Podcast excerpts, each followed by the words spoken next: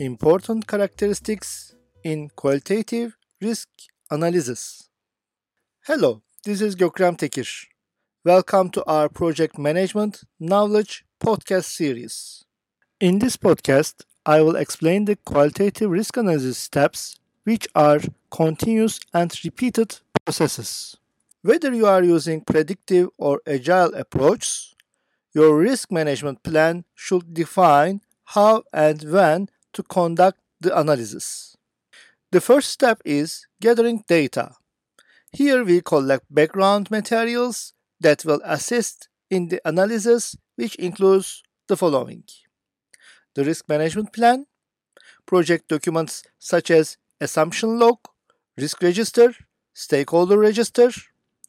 In addition, you may benefit from industry studies of similar projects, published material, including commercial risk databases or checklists, and information from similar past projects at your organization.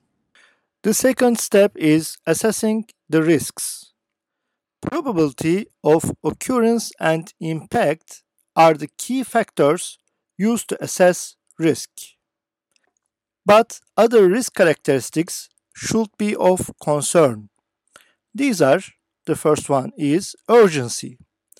The period of time within which a response to the risk must be implemented in order to be effective. The second one is proximity. The period of time before the risk might have an impact on project objectives. The third one is dormancy. The period of time that may elapse after a risk has occurred before its impact is discovered. The fourth one is controllability. The degree to which the risk owner is able to control the risk's outcome. The fifth one is detectability.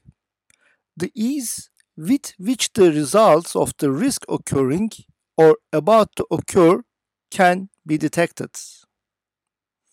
Sixth one is connectivity. The extent to which the risk is related to other individual project risks. The seventh one is strategic impact.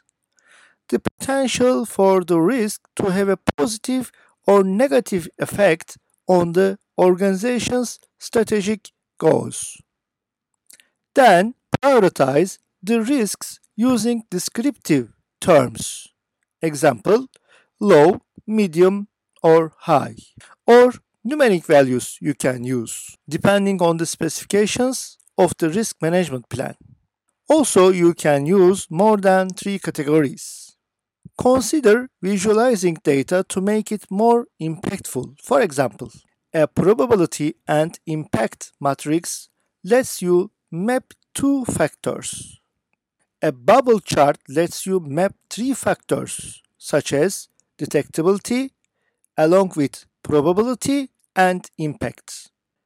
The third step is updating your project documents to reflect what you have learned. For example, risk register. This document shows which risks are present currently and their relative priority. If you'd like to learn more about risk management, you can attend our risk or project management courses. Please contact me at gökremtekir at gmail.com. You can see my email address from the description section.